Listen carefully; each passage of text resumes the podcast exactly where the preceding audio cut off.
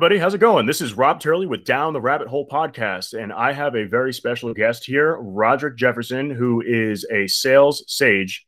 Remember that term, sales sage. This guy's a legend, and he is one of the first people to actually coin the term sales enablement. So, sales enablement.o, uh, uh, 3.0 is what he's all about, and I'm all about this guy too. He's got some really fantastic ideas, um, and I'm excited that you're here, Roderick. Please uh, introduce yourself.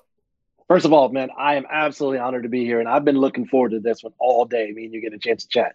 So let's make it happen. Let's dance, right? So a little bit about me, really quickly, um, and I always start this way. I'm a sales guy. I'm not a trainer by trade. I started out as a BDR, carried a bag there, then got promoted to AE, went to President's Club a couple of times, did all that fun stuff got promoted to sales leader and actually turned it down. And everyone thought I was crazy.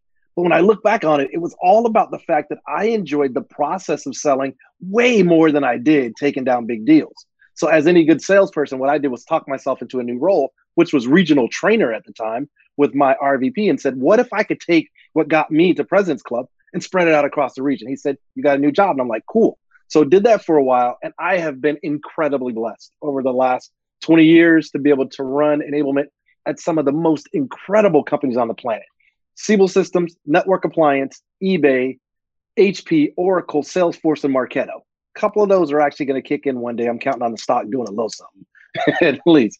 And then uh, about three years ago, I decided to start my own consulting. So Roderick Jefferson and Associates, we focus on sales coaching and sales enablement, as well as some keynote speaking and things of that sort. And the reason I did it is I was working with all of these SMB mid market level companies and realized that if I asked 10 people what sales enablement was, I got 12 answers, which really frustrated me considering, you know, being the guy that created that nomenclature of sales enablement. I was like, we got to get some consistency. Now, fast forward, we actually started the Sales Enablement Society.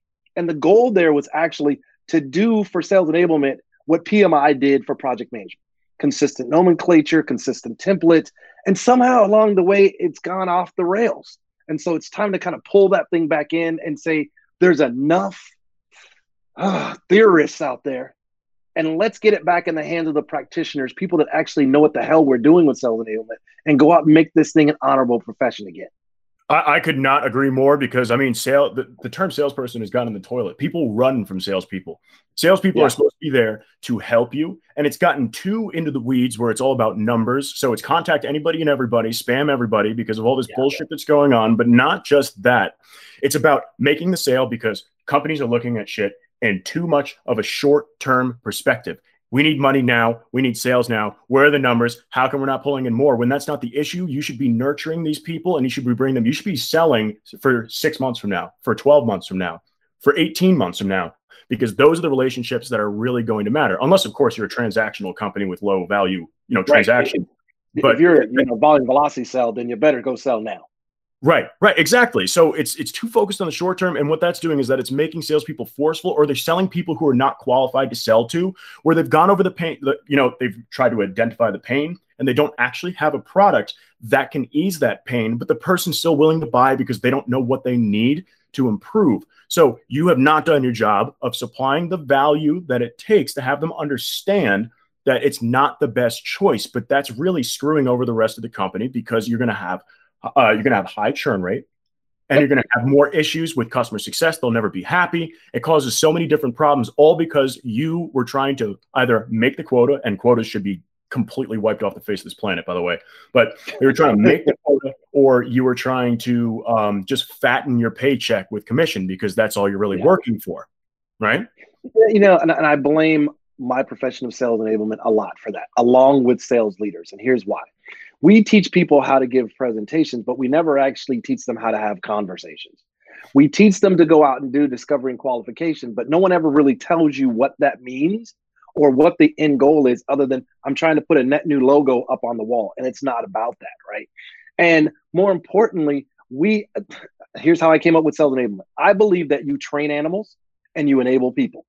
So, mm-hmm. with that in mind, when my sales leader said, Hey, we don't have folks that can actually do disco and qual well, so we're not being able to close deals in our pipelines like, What did they say? Throw training at it. Then they come back and say, we don't know how to do discovering qualifications, So we're winding up dropping our shorts and giving away discounts. Oh, let's throw training at it. Or we don't have sales coaches and sales leaders. We actually have sales managers, and no one's teaching those rock stars who get promoted to sales leader how to actually be a leader. So they wind up trying to micromanage and manage the team the same way they did their patch. Oh, what do you do? You throw training at it. And I was like, no, we don't need more training. What we need to do is come up with um, how we can enable these people. And I went, oh shit. You train animals, you enable people. And there is literally the genesis of sales enablement. And it's grown into a whole different world that I could never even think in my wildest dreams it would turn into. Yeah, I mean, seriously, uh, it's it's been ridiculous where it's headed, and I love what you said about uh, the manager turning into the leader. They're not trained to actually be a leader. A manager manages people. They make sure things Absolutely. get executed and things are done, quotas are met, and just menial tasks have been uh, up to snuff with what is expected of that team. A leader leads, and Absolutely. they know when to step down and follow to help bring people up. The issue with a lot of sales leadership is that it was a top performer. They put them into a management position, and all they're trying to do is outclose everybody else, so nobody takes their job, and so that they're overperforming uh, compare in comparison. It's it's or never- they're they're trying to look like they're the super closer, and they're trying to show the new kid this is how you do you do it, and that's why we have so many sales managers and so few coaches and leaders. The old school salty dogs are like, this is how you're supposed to do it, and you know as well as I do, what's important to my leader is imperative to me. And just like when we were kids, we didn't watch what our parents said. We watched what they did. The same thing happens in the sales world. And you wonder why we've got these folks that are out here micromanaging, you've got high churn and turnover. It's because you're doing the same shit to them that was done to you. And oh, by the way, the sellers now doesn't play that well. The other thing that they're doing is look, when I was coming up the ranks in sales, you could put a 30 minute voiceover PowerPoint and I'd sit there and watch it. Not going to happen. So I've come up with something I call knowledge bites. You will listen to five, six minute podcasts, but you're not going to watch a 30 minute anything. One, you're not going to be chained to your desk or to your phone. And second, if I'm going out and about pre COVID, I'm going to the gym, if I'm moving around, or if I'm just kicking back, I'm going to listen to a podcast, right? And especially if it's a knowledge bite about that one subject that I need some help on, or that I've been having a problem with, or that I'm interested in. I'm going to dig into that, but I'm not going to sit for 30 minutes. It's true. It's true. I mean, I, I, that kind of pours over into sales. You know, the worst thing, the thing that I hate more than anything is when I get into a meeting and they just throw up their screen share and they put a presentation of like, okay, here's the agenda. This is how it's going to go. Excuse me, who's buying from who right now? Exactly. You're telling me how it's going to go. How about if you ask me some questions to figure out what matters? the way I want to buy, which is different from any way that anybody else has bought, or it's similar to someone else, but not anything that you want. Your agenda it, it, there's there, there should be no agendas. It's not an agenda. What it is is that there's specific points, milestones of the conversation of where you want it to be. So it's not based off of goal setting. Goal setting is stupid because goals should be something that are absolutely ridiculous and out there. Yet th- these are objectives. These are milestones. Yeah. I like to call yeah. it so. Um, like good good friend of mine, Marcus Cauchi. I love Marcus, sales guy. Yeah. So yeah. So I I talk to him like literally every day. Absolutely love him he says all the time it should be behavioral based uh, object- objectives. That's where you want to be. So you and want to improve behaviors to get there. So what do you have to do to get this person to start moving the way that you need them to, to persuade them or to help them through the process so that you can get them in a place where they're open to talking about their issues, listening, and then putting it back out there so that it is in the order in which they told you, it's touching all of the points, and it's listening to them and giving them a response with a proposed solution so that they can see what it is that you could do for them and so that Absolutely. you can discover what you can do for them or how you need to speak to them to give them the idea and the objective of bringing them an ultimate value. Yep. There's a novel idea. Listen, learn, then lead instead of trying to jump in, right? And I think there's there's I love my threes. So I'll give you three things I think that can help fix this problem. First and foremost, sales enablement practitioners start teaching people how to actually have conversations and not give presentations that old show up and throw up that you were talking about. Show Secondly, tell. Exactly. Secondly, we've done a, a, fairly, I'd say we've done a very good job uh, of getting people through disco- through discovery and qualification and understanding what the pain is, or in some cases, highlighting that pain. But we stop short of what's really important. Now that you've diagnosed the pain, you've got to give them a solution. And your solution is literally not a product, it's literally the experience of being able to work with you. And that solution comes in three ways. It's I, either. I, I, oh my God, thank you. Yes. it comes in three ways. Either it's Tylenol, it's Vicodin, or it's amputation or extraction. But you got to get to that point and you take them right there and go, oh my God, I've got a terrible toothache. Okay, great. We know you have a toothache. Are you going to tell me how to get rid of this? Is it a shot? Is it an aspirin? Or are you going to have to yank this thing out? That's where we stop short as salespeople because we're afraid to take that next step to say, um, this may be an unpopular conversation. The hell with that. They're looking at you to lead. So you've done your listen, you've done your learn. You got to hit that third L is lead, and you got to get them to that next level. The third thing that we've got to start doing is teaching people to help instead of sell.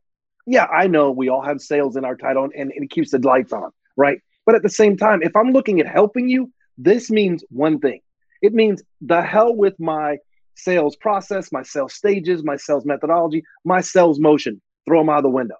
Go back and revert to the one thing that matters the buyer's journey. What does their buyer journey look like? Who's included in it? What is the incentive to drive buying? And then where can I fit all those other sales motions into the buyer's journey? When you flip that thing, your close rate will go through the roof. Yep. Yep, and it's like you're saying that that's it, it is absolutely experiential. It's all experience. Absolutely. Experiential sales are it. I mean, why do you think that the B2C companies hit it off so well with the people that are in there? You know, think think think about this. When you walk into an Apple store, you feel the difference. So it's an experience. Do you need help? You sit down across from the person at the table. They ask you about how is this uh, how is this going for you like okay what do you need so they listen to you and then they say well what do you need that for what are you doing oh fantastic um, so if you're doing that, well, you're going to need something like this. And I would recommend this, this, and this. And that's why this would be good for you. So it's a whole experience. So you're learning what you need when you don't have all the information on knowing there what you need about it. When you buy a new piece of technology, do you know what the hell it does half the time? And when I say you, I mean 95% of people have no idea what's actually going on with it or what they really need. That consultation is literally why you go there. And here's why Apple does not sell products.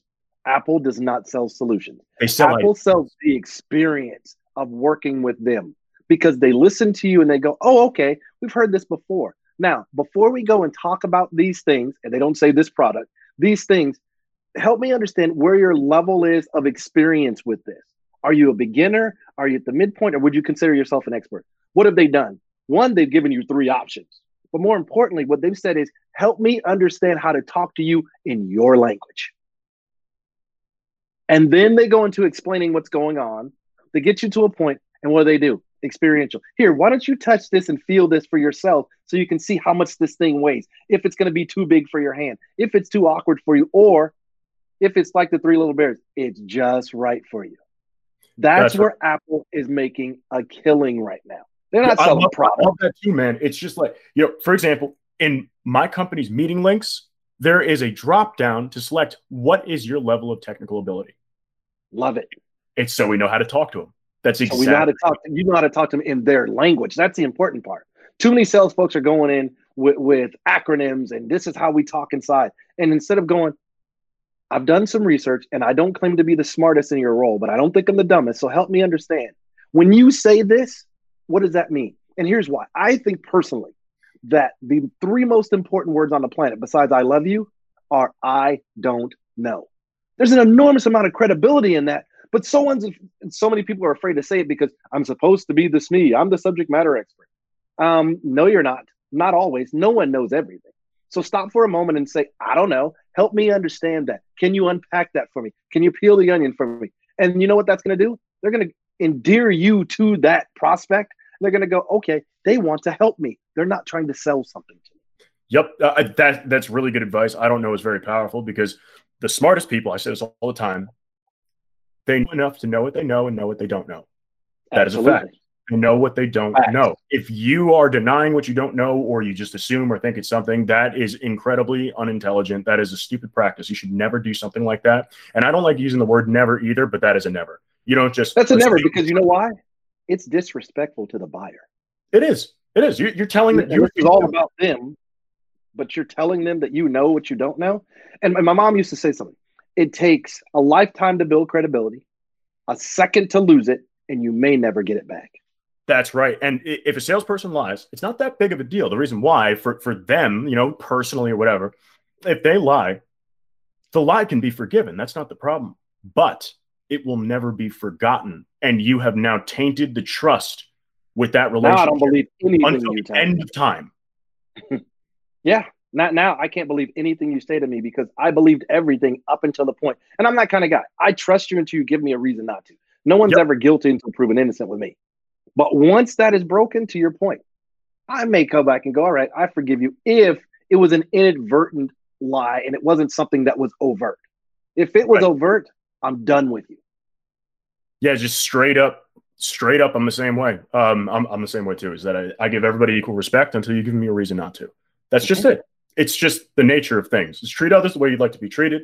If they treat you like crap, you disassociate them. Golden rule still works, man. New and improved ain't always better. Preschool, everybody should take with them because it's like everybody just forgot. You know, yeah. if you say, "Do you know the golden rule?" They say, "Oh, of course." Who's actually following that rule? What, like five percent of people ever? I'm pretty sure. You know, and you wonder why sales has a bad name.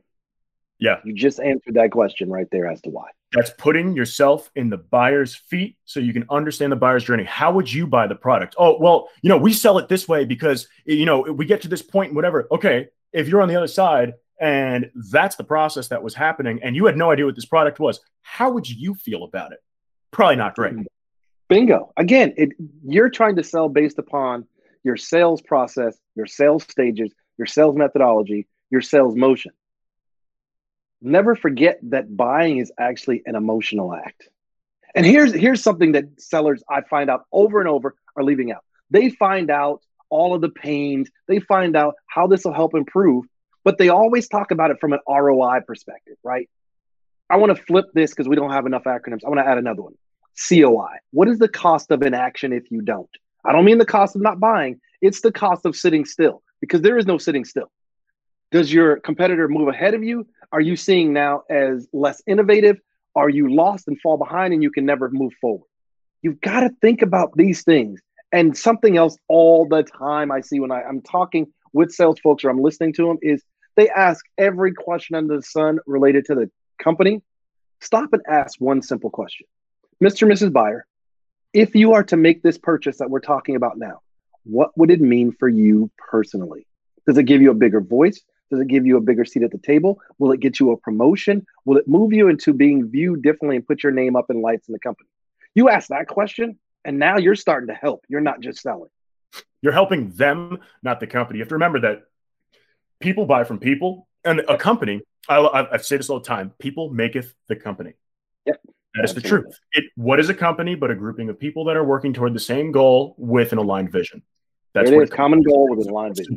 Very least, you know, there's yeah. some scary. There's a, couple, uh, there's a couple other things tossed in there, but yeah, at, at a baseline, right, right. There's your company, and and, and, and a uh, a common purpose, right? And so, if you're asking these people, what is this going to do for you? Like you're saying, I like to say well, what would this do for your effectiveness? How effective will this make you if you're using it? I understand that your boss needs to uh, buy something, you know, you, you need to talk them into buying and everything like that. I can help you with that. We could talk about what that looks like. I can help you plan. And if you need yeah. me there, I'm more than happy to help you with that so I can back you up. And if they're not into it, I will take all the blame.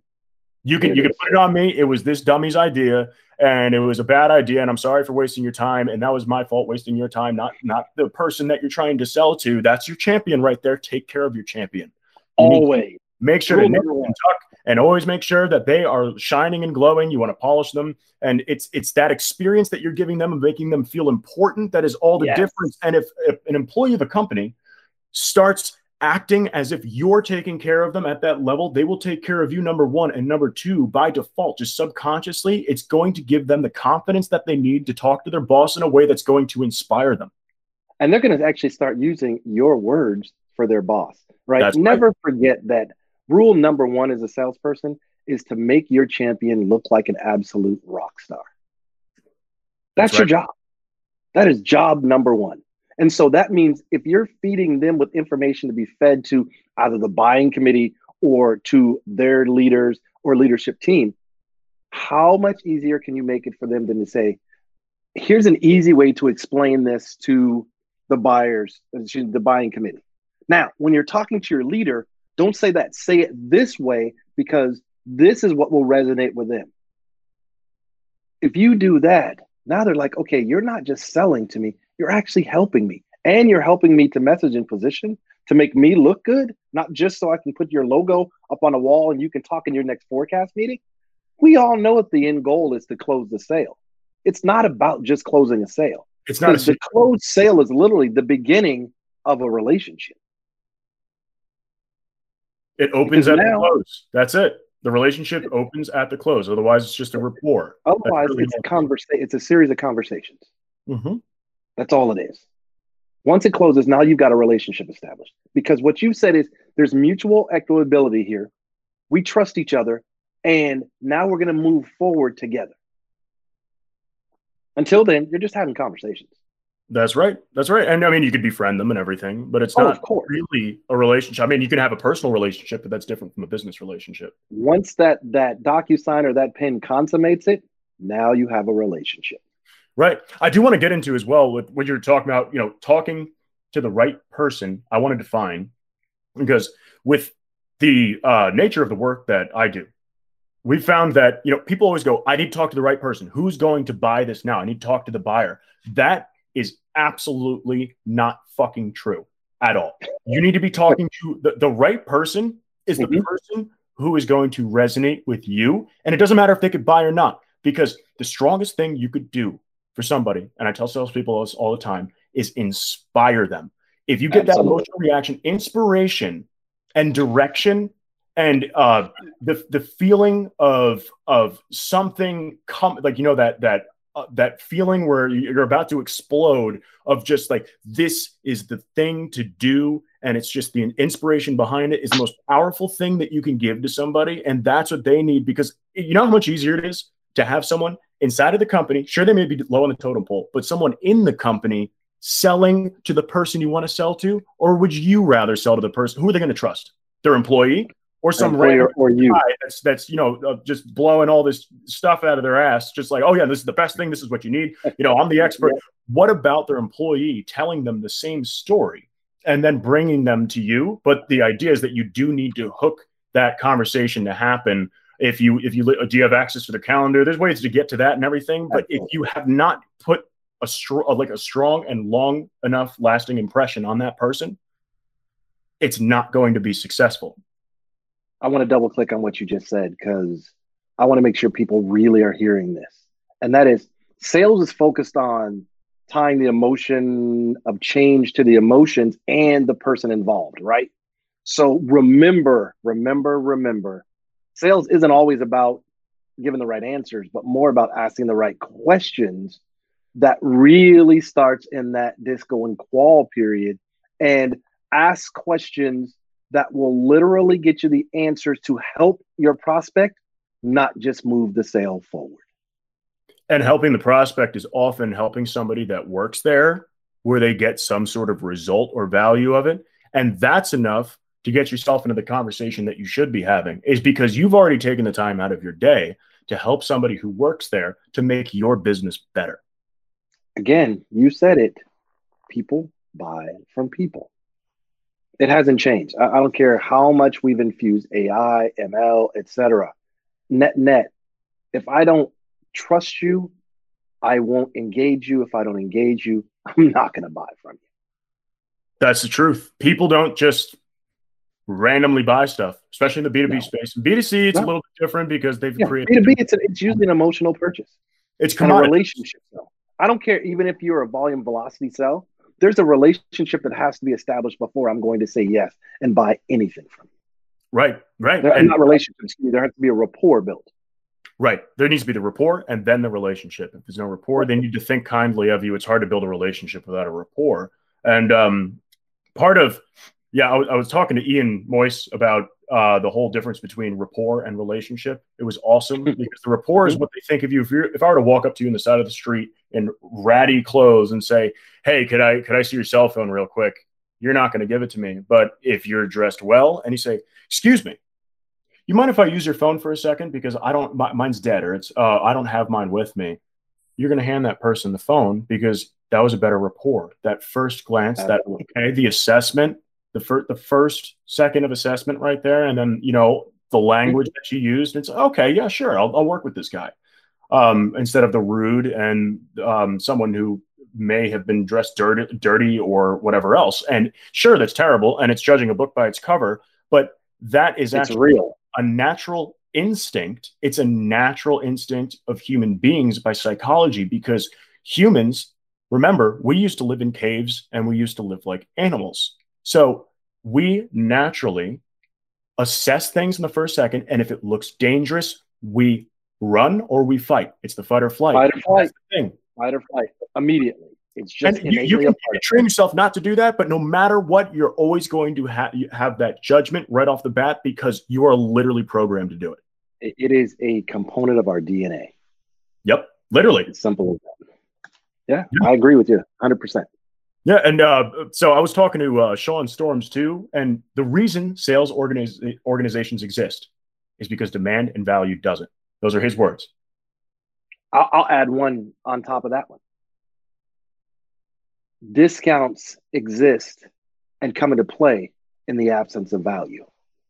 Damn straight. When you discount the price, you should never lead with price. What is it? 78% of the time, if you try to use the price to drive the conversation or drive the sale, it's going to work against you. And yep. that leads to if you're discounting the product or the service, like the price, then you're actually discounting the product or service. You're saying this product or service is not worth its full value. That's why I'm giving you less. In the absence of value, we discount. It's as simple as that. How would you, so for the listeners out there, how would you tie something into that of what would you do to be sure not to tie in the discount? And what would you say to your manager or your boss or the leadership that's like we need to discount everything because that's how we're going to get sales. Like what is the ultimatum right there?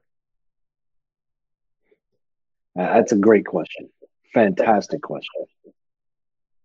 That's for sure. I think you know at least from for me personally my response to my, to my manager because that's not a leader comment my manager would be Show me another way to do it then. So I don't have to resort to discounting. How can we show more value? Maybe it's, well, what we're getting in the company pitch from product marketing screams that we have to discount. The way that we're positioning this makes us have to discount. Or the things that are going on in the market competitively, we're not being taught how to handle that other than to discount.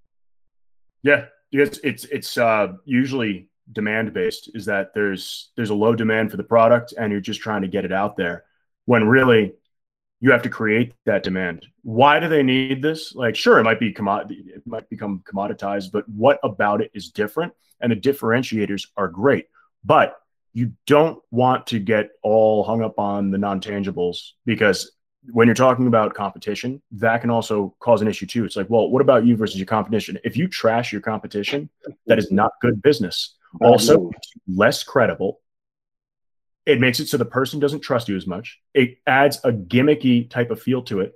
And when you are starting to talk shit about any type of competitor and you're saying, no, we're better in this way, we're better in this way, that is going to instill uh, a feeling of necessity to the person where it's like, well, I need this one instead, which causes nervousness and stress, anxiety.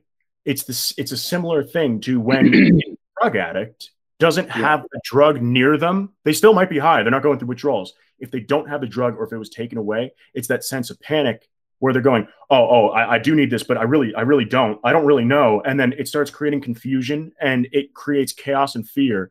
And it leaves little fractals or fractions of of um, you know, uh, untrustworthiness where it's like, yeah. why is this guy trying to sell me this hard? Why is he saying all this stuff? Like, am I doing the wrong thing? Like, I don't even know if this is right. Yep. And it also inadvertently creates the old FUD, the fear, uncertainty, and doubt against you when you do that. The Yes. way that I, I've always approached this with sales folks, AEs, SEs, BDRs, etc is this. We all talk about key differentiation. We can talk about that till the cows come home. Generally, sales folks can talk about competitive advantage fairly well. Where they generally suck is talking about business value. And newsflash, that's all that matters to the prospect. So I've defined business value as this. So, Mr. and Mrs. Prospect, we've got all these cool toys, bells, and whistles. But at the end of the day, we can help you do one of two things increase productivity and efficiency or decrease pain. Which one is more important to you right now? That's true. Are they in a state of death or dying, or are they in a state of growth because you're growing or you're dying? So, which state are they in? The state that you need to actually help them with. Again, Tylenol, Vicodin, or extraction amputation. There are really only three ways to solve problems. Right, right. And they will tell you too. Um, tell people all the time listen, they will tell you what their pain is. They'll tell you. Yeah. You don't have to try to pry for it. The more you actually have casual conversation, you just get along with somebody, genuinely, you be yourself. I can't stand people who are too professional in meetings. Don't act like a professional because no one is that way in real life. No one. I don't know a single person who is a professional. You know, that's insanity. Like you're a sociopath. Seriously. Yeah, No, you're absolutely right. and that is j- just be yourself be if you're weird if you're funny if you like telling jokes if you're kind of quirky let it ride just Be you because it's going to show up eventually. And they're going to wonder, who is this person? Because that's not who I agreed to this with. Now it's like you're dating and suddenly they say yes, you get married, and then you flip the script and you, you take off your wig and your eyelashes and all the other things, and you look like a totally different person. The same thing happens in sales. And again, that's another reason why our wonderful profession, and I say that seriously, not sarcastically or facetiously, because I love sales, the profession. I just don't love the way that it's being taught out there. yeah and it's based off of training. This is a process. It's not a process it's an experience just like you're saying. The sales process i don't even like it called a pro the process is okay you need to log this data. We need to touch these points. We need to hit these numbers. We need to uh, talk to these people. That's the process. The process is a structure. I prefer to call Yeah. it a structure rather than a process because it's not a process you're following. It's a process that you're living in it's a structure you're living inside of if and it should happen behind your curtains. They shouldn't Right. be aware of it. right Not at all. Yeah, it should Right. be natural ebbs and flows. And the more natural and organic things are, the more comfortable people feel. Absolutely agree. 100%.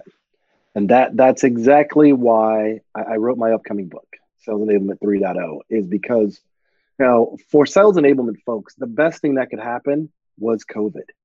And, and let me explain. I don't I mean the negative deaths and those things. What I mean is it got us to get comfortable with being uncomfortable. We had done things the same way the last 20 plus years. Yeah, technology advanced. We were stuck in some kind of suspended animation, doing things the very same way. Now it's forced us to get out of our comfort zone. It's forced us to go back and actually meet with, and I don't call them stakeholders, our internal customers to find out what matters to them and how we can help them differently now in this um, remote environment than before. You can't sit across from someone right now. And more importantly, we're inviting people into our homes during these meetings. So now you have to show the real you. You've got to be genuine. You've got to be authentic. You've got to have conversations. And you know what? A lot of people can't do that because they're so stuck on, like you said, trying to be professional. And you're finding out now that you're not really a helper. You're a seller when it was easier. Sales is never easy, don't get me wrong. When it was easier. But now that you actually have to pivot and adjust, you can't do it. Yeah. And that goes the same for sales enablement practitioners too. There are a lot of theorists that got away with doing things that now all of that is stripped away. You find out they're not a sales enablement practitioner. They're actually an analyst. And there's nothing wrong with analysts, but call yourself that. Don't say that you're in, in the boat of being a practitioner when you're really an analyst. And if you are a practitioner, we're going to find out just how good you are right now. That's the truth. And uh, I mean, you just gave me the, pretty much the entire reason why my business exists right there. There it is. It, the the analysis of a business is far beyond human comprehension. That's why we built artificial intelligence for it because it's too much information to actually see it. And the things that look like they're the things you should be following are often not. It's it's it's a scapegoat. It's like, oh, this is the problem. Well, no, you can't actually see the problem. It's these bunch of things connected that you had no idea even had any relation. And that's the thing is that this is making it more important than any time before. I mean, businesses are becoming data enabled right now, and if they haven't started already, it's it's pretty much too late in the sense where where have you been? I don't mean it's too late. Of course, you could still do what you're doing, but where the hell have you been? You should have started this two years ago. You should have started this as soon as the cloud became a popular thing. Absolutely. I mean, where where do you keep your contacts? Oh, in a notebook. Okay. What if your house burned down? Where'd that notebook? What, who are your clients? Uh, I don't know. Um, okay. yeah, you lost that notebook on a plane. Gone. Okay. Do you have a backup? Absolutely not. Okay, so if you were to get fired from the company and the company had to continue going and you didn't want to be a complete asshole about it and take away the company's success and progress that you've brought them, that they've been paying you for, and you're who's going to get that notebook from you? Who's going to be able to pick up where you left off? Who's going to even understand the way that you log all that stuff? It's nearly impossible to pick up where someone left off. So it's harder to move forward. And if you lose any of that stuff, God forbid, what are you going to do? We back up our phones, we back up our laptops for the same reason that we have automation in place, CRMs, etc. I'll call them sales enablement platforms. And when you don't have that, you're the old adage, you're not planning to fail, but by planning, by not, you know, you fail to plan, you're going to plan to fail. And that's happening out there. We've got to stop that. There are better ways to do this. The whole I've got to go and put in 72 hours a day. No, you don't work smarter, not harder. And and you know what? There there are ways to still be successful without burning yourself out. It's true. If you're working hard, you're not doing it the right way. Because work's not hard. It's only hard if you make it hard for yourself. It's not. It's just Agreed. Work. And it's Agreed. just work when you don't have passion for it. If you don't have passion for it, why are you working on it? So if you're 100%. working hard and you're not passionate about it, you, every day of your life is the most miserable day. You can't stand waking up. You don't even want to go to work in the morning. You have a problem. And you need to get out of there as fast as possible or figure yourself out because you're not in the right you're not in the right line of business. If, if a sales I, I love this is that i've talked to salespeople and gotten them to open up more and they're just you know, they're like oh you know what? I hate people. You know i don't want to like i don't want to talk to these people or whatever. I just do the job. If you hate people why are you sales You're in the wrong. create a relationship oh. with someone that you hate? That's like going to your ex-wife or your ex-husband and just going like, hey, we left on a really bad note. One of us got arrested. Um, let's try to live together because that'll be fun. But let's work through this, huh? yeah, it's crazy. It's crazy to me. I just don't understand. How, what's the logic behind that? Okay. Um, I hate Excel spreadsheets, but I'm going to become an accountant. Yeah, there's no logic to that. Might want to read through the uh, job choice. You're going to be sitting in front of people as often as an accountant would be sitting in front of spreadsheets. That's fact. Oh, 100%. 100%. And I say it all the time that that there are literally five P's to sales and, and to sales enablement, right? And people want to talk about platforms, they want to talk about programs, they want to talk about performance, they want to talk about um, purpose. But ultimately, in sales and in sales enablement, the first P is people. That's yep. really what we do. We are here to make people bigger, faster, and stronger. And then in turn, we make companies bigger, faster, and stronger. That's right. It's all about the growth. It's about the growth of the people because if the people don't grow and the people don't exceed expectations, then the company's not going to grow. It's that simple. Die. You, you can't you can't just sit there and expect a company to grow. Oh, we got this great product. Um, everything's running smoothly. Let's just continue this. Let's just you know s- just sail the ship and that that that kind of reminds me of the whole thing that um, I hate the fear mongers out there. They're like, oh. I'm reaching out because you're a small business, and you know during this crisis, we can help you do uh, uh, your survival and make sure that you keep surviving. That's you so disingenuous. telling people to go into survival mode, which is a constant sl- state of slow death when you should be focusing on growth and innovation now more than ever before. They're giving these people the worst advice in the world, and they are sucking all of their resources out of their company as they slowly die because they know it's profitable. Yeah. And, and it's disingenuous and it it is counterintuitive it's to everything that helping in sales is about. Yeah. So if anybody any anybody listening, if any of those consultants that I think should have their license stripped if they even have one, um, reach out and say, We're gonna help you survive during this time of crisis, that person is not there to help you. Hang up. They're not there to help you. D- delete the email. Get rid yep. of it. Don't accept the connection request. They don't need more connections. They need less. No, absolutely. It, it's I just wanted to get that across because you know there there were two of them who reached out to me today, and it was like, "Are you serious?" Like, I want to give these people a piece of my mind, except I'm more civil than that. I just let it go, and then I talk about it, but then I let it go. Um, but yeah, no, we're, we're we're almost out of time here. But um, I mean, oh, we actually are out of time. But uh, Roderick, that was awesome. I appreciate you being here. I had such a good time. This was so much fun. I mean, I could talk to you for hours. This is, this we, we, could go on for hours, but I don't think people want to listen to us drone on for hours. Uh, who knows? Some people might, except we're not going to do that this time. but um, yeah, thank you so much for listening, everybody. Uh, this again, this is Down the Rabbit Hole podcast. I'm your host, Rob Turley, co-founder, co-CEO at White Rabbit Intel. It's a sales enablement company with uh, artificial intelligence. A lot of fun. Um, I want Roger to have a second because he was going to be offering something, which is like the first time this has happened on the show. So so here's what I'd like to do for your listeners specifically. Um, I've got my book coming out, Sales Enablement 3.0. If you'd like to get the book, send me an email at info at roderickjefferson.com, R O D E R I C K, Jefferson.com, just like the president. What I want you to do is tell me that you heard about the book on this podcast. And what I will then do is send you back a discount code that you can actually use for a, an incredible sales enablement course that um, I've got out on Udemy. So again, send me an email, info at roderickjefferson.com. I will send you, I'll put you on the uh, pre-sale list and I thank you now in advance. And I will also give back to you in the form of giving you $35 off of the best-selling course that I've got on Udemy. That's awesome. I mean, I'm getting the book. Not gonna lie, I'm getting the book. It's gonna be awesome.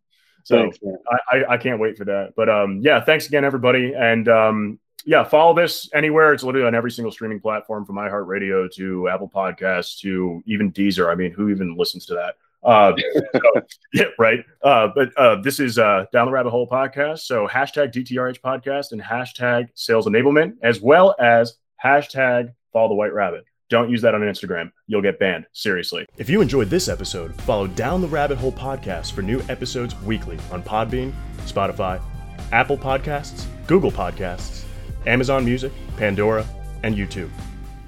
If you'd like to apply to be featured on the podcast or recommend a featured guest, please feel free to email us at the team at whiterabbitintel.com.